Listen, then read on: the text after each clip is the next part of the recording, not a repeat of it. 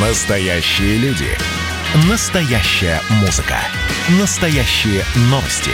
Радио «Комсомольская правда». Радио про настоящее. 97,2 FM. эм. Был бы повод. Здравствуйте, я Михаил Антонов, и эта программа «Был бы повод». 22 января на календаре и рассказ о событиях, которые происходили в этот день, но в разные годы, ждет вас сегодняшней передачи. 1901 год, 22 января. Заканчивается викторианская эпоха в Англии. На 82-м году жизни умирает королева Виктория. Мне 81 год. У меня почти миллиард подданных. Я правлю уже 62 года. Дольше, чем любой другой монарх в истории.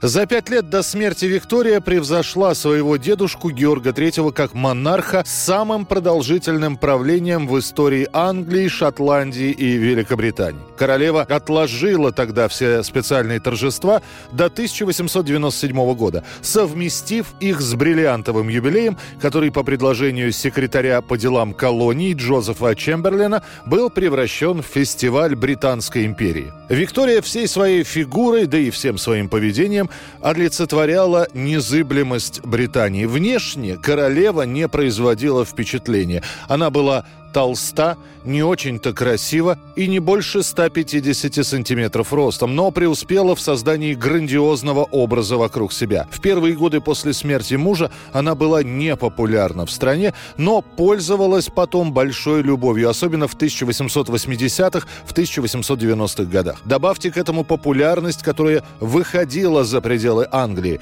Не зря королеву Викторию называли «бабушкой Европы» из-за связей с королевскими семьями других стран. Никто не знает, каково быть королевой. Берти, Мама, ты шпионил за мной? Я так одинока.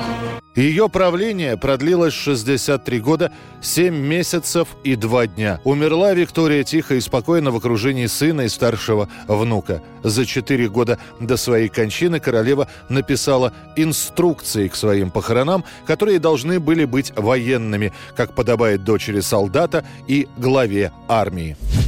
22 января 1942 года в газете «Комсомольская правда» опубликовано стихотворение Ильи Френкеля «Давай закурим». Об огнях пожарищах, о друзьях, товарищах, где-нибудь, когда-нибудь мы будем говорить. К тому времени Френкель был спецкорреспондентом фронтовой газеты Южного фронта «Во славу Родины». Однако свои стихи он послал именно в комсомолку, которая их и напечатала. А через несколько недель музыку к этим стихам придумал композитор Модест Табачников, который тогда возглавлял одну из агит-бригад, дававших концерты на фронтах. В конце 41 года Ростов-на-Дону был освобожден от немцев, и фашисты тогда потерпели первое крупное поражение, так и не сумев добраться до кавказской нефти. А уже весной в доме офицеров города Каменска-Шахтинского Ростовской области новую песню представляют перед бойцами. Она исполнялась абсолютно разными людьми, но популярность получит вариант, который споет Клавдия Шульженко. Давай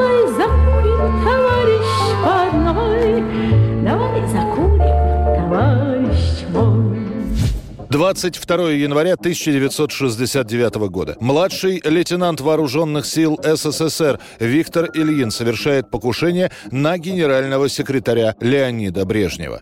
В тот день в Кремль на церемонию награждения должны были приехать космонавты. Вручать награды им должен был Брежнев. Однако сидевшие перед телевизором и смотревшие прямую трансляцию телезрители были удивлены, когда после появления кортежа трансляция неожиданно прервалась, а кто-то даже расслышал выстрелы перед тем, как камеры выключились. Лишь спустя три дня «Правда» поместит короткое сообщение о провокационном акте, выстрелах, произведенных по автомашине, в которой следовали космонавты. Однако выяснится, что покушение было именно на Брежнева, а совершил его дезертировавший из воинской части младший лейтенант Виктор Ильин, который, отправившись в самоволку, захватил с собой два табельных пистолета Макарова. Но он был недоволен существовавшим строем и считал в этом виновным именно Леонида Ильича Брежнева.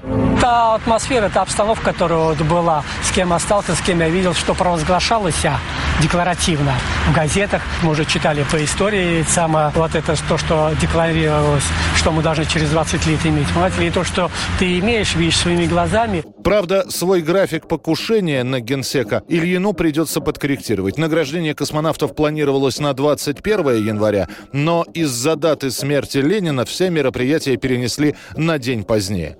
Виктор Ильин спокойно переночует у родственников, а утром, переодевшись в милицейскую форму, отправится на Красную площадь. До 14 часов Ильин околачивается на площади и по каким-то причинам не вызывает подозрений. Он выбирает точку у Боровицких ворот и ждет кортеж. Как только Ильин слышит возгласы «едут», он встает на изготовку.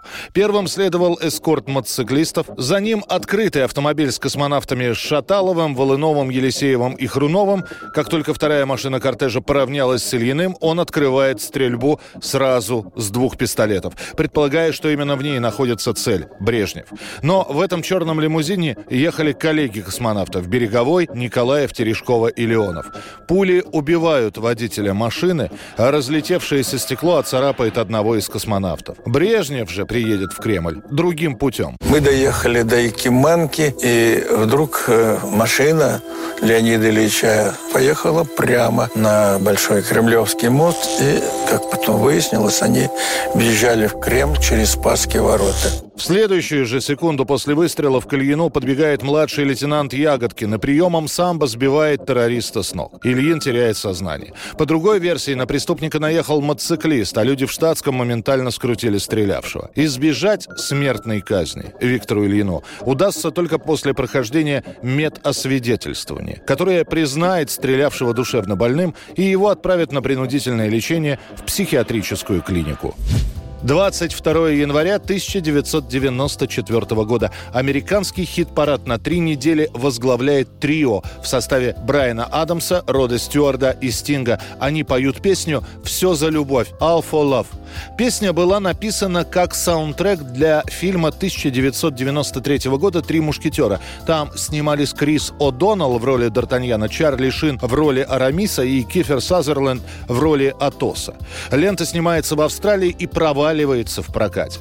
Как рассказал один из критиков, похоже, что создатели фильма стремились не рассказать историю, а показать, как перья развиваются на шляпах. Однако песня, написанная специально для этой картины, становится одной из лучших баллад 93-94 годов.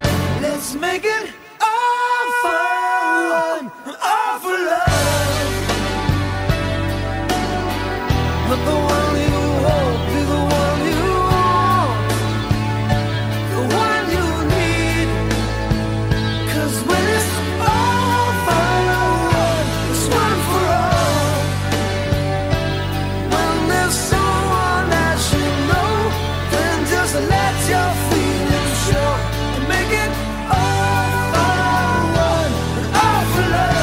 программа «Был бы повод». В студии был Михаил Антонов. До встречи.